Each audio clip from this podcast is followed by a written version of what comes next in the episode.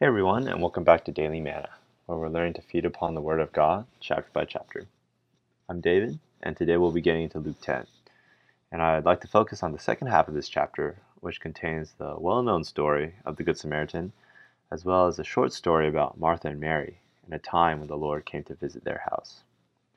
Well, we can begin with the story of the Good Samaritan, and I think this story is probably familiar to most of our listeners, but for those who aren't so familiar, it begins with a certain man journeying down from Jerusalem to Jericho. Jerusalem being God's chosen city, the city of blessing, and Jericho being a city of curse, actually, that always was in opposition to God's people on their journey. And on this journey from Jerusalem to Jericho, this man falls into the hands of robbers who beat him, strip him, and leave him half dead on the side of the road. As the man is laying there, people of various religious offices pass him by, like a priest and a Levite. When they see him, they just keep walking on the opposite side of the road. But then comes a Good Samaritan. And a Samaritan, for those of us who don't know, is a person who was born of mixed race between the Jewish people and the Gentile nations. And this was very against God's law. Jews were not supposed to have relationships with Gentiles. And so, because of this, the Samaritans were very much looked down upon and despised by the Jewish people.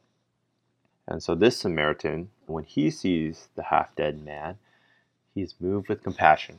He stops, he binds up this man's wounds, he pours in oil and wine, places him on his own beast, and brings him to an inn where he continues to take care of him. And then he even pays the innkeeper to take care of this man. So, really, just all inclusive, tender, loving care.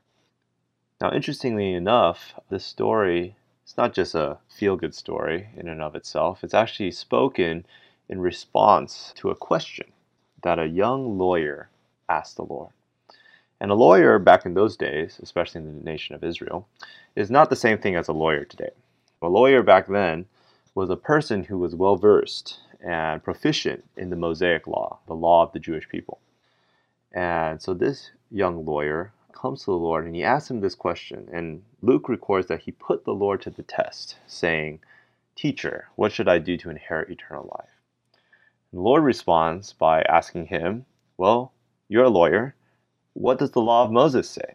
The young lawyer responds by quoting two greatest commandments, saying, You shall love the Lord your God from your whole heart, and with your whole soul, and with your whole strength, and with your whole mind, and your neighbor as yourself. The Lord, hearing this, says, Good answer. That's correct. Go do those things, and you shall have eternal life.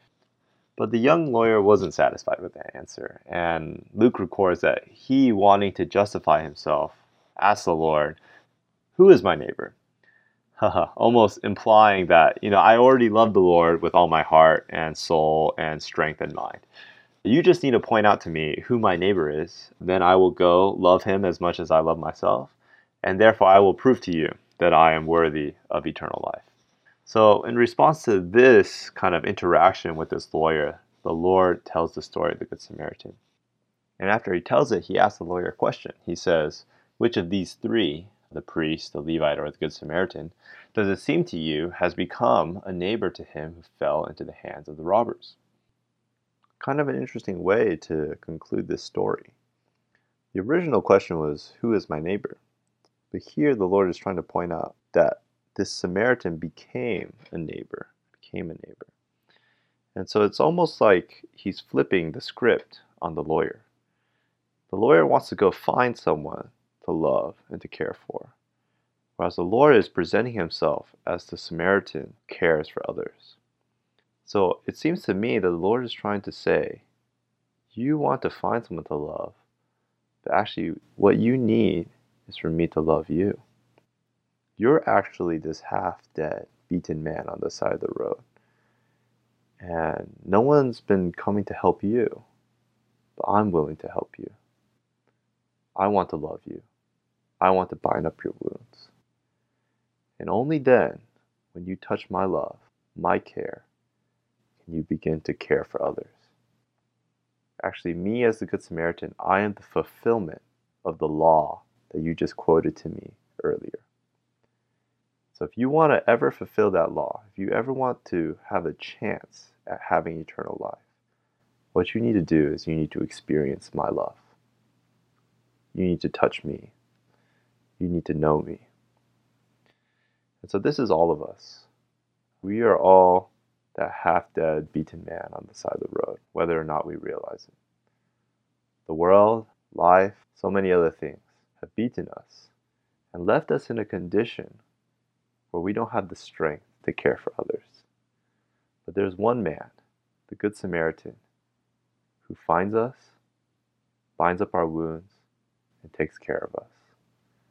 After we experience His love and His care, His healing, actually, He comes into us to be the Good Samaritan in us. So that, like He says in verse 37, we can go and do likewise. So I'd like to conclude by connecting this with the story of Martha and Mary at the end of this chapter, where Martha is busy serving, but Mary is sitting at the Lord's feet. We may all be like Martha, busy serving. But the Lord tells Martha that Mary chose the good part, which will not be taken away from her. Actually, what Mary was doing was she was sitting at the feet of the Good Samaritan listening to his word, and receiving his loving care. Every day, before we try to serve others, before we try to love others, the first order of business must be to sit at the feet of the Good Samaritan, to listen to his word, and to receive his care. Only in this way, and actually as a spontaneous issue of our hearing God's word and receiving his love, we will love others. Well, that's it for today. May the Lord make us like Mary, those who sit at his feet and listen to his word.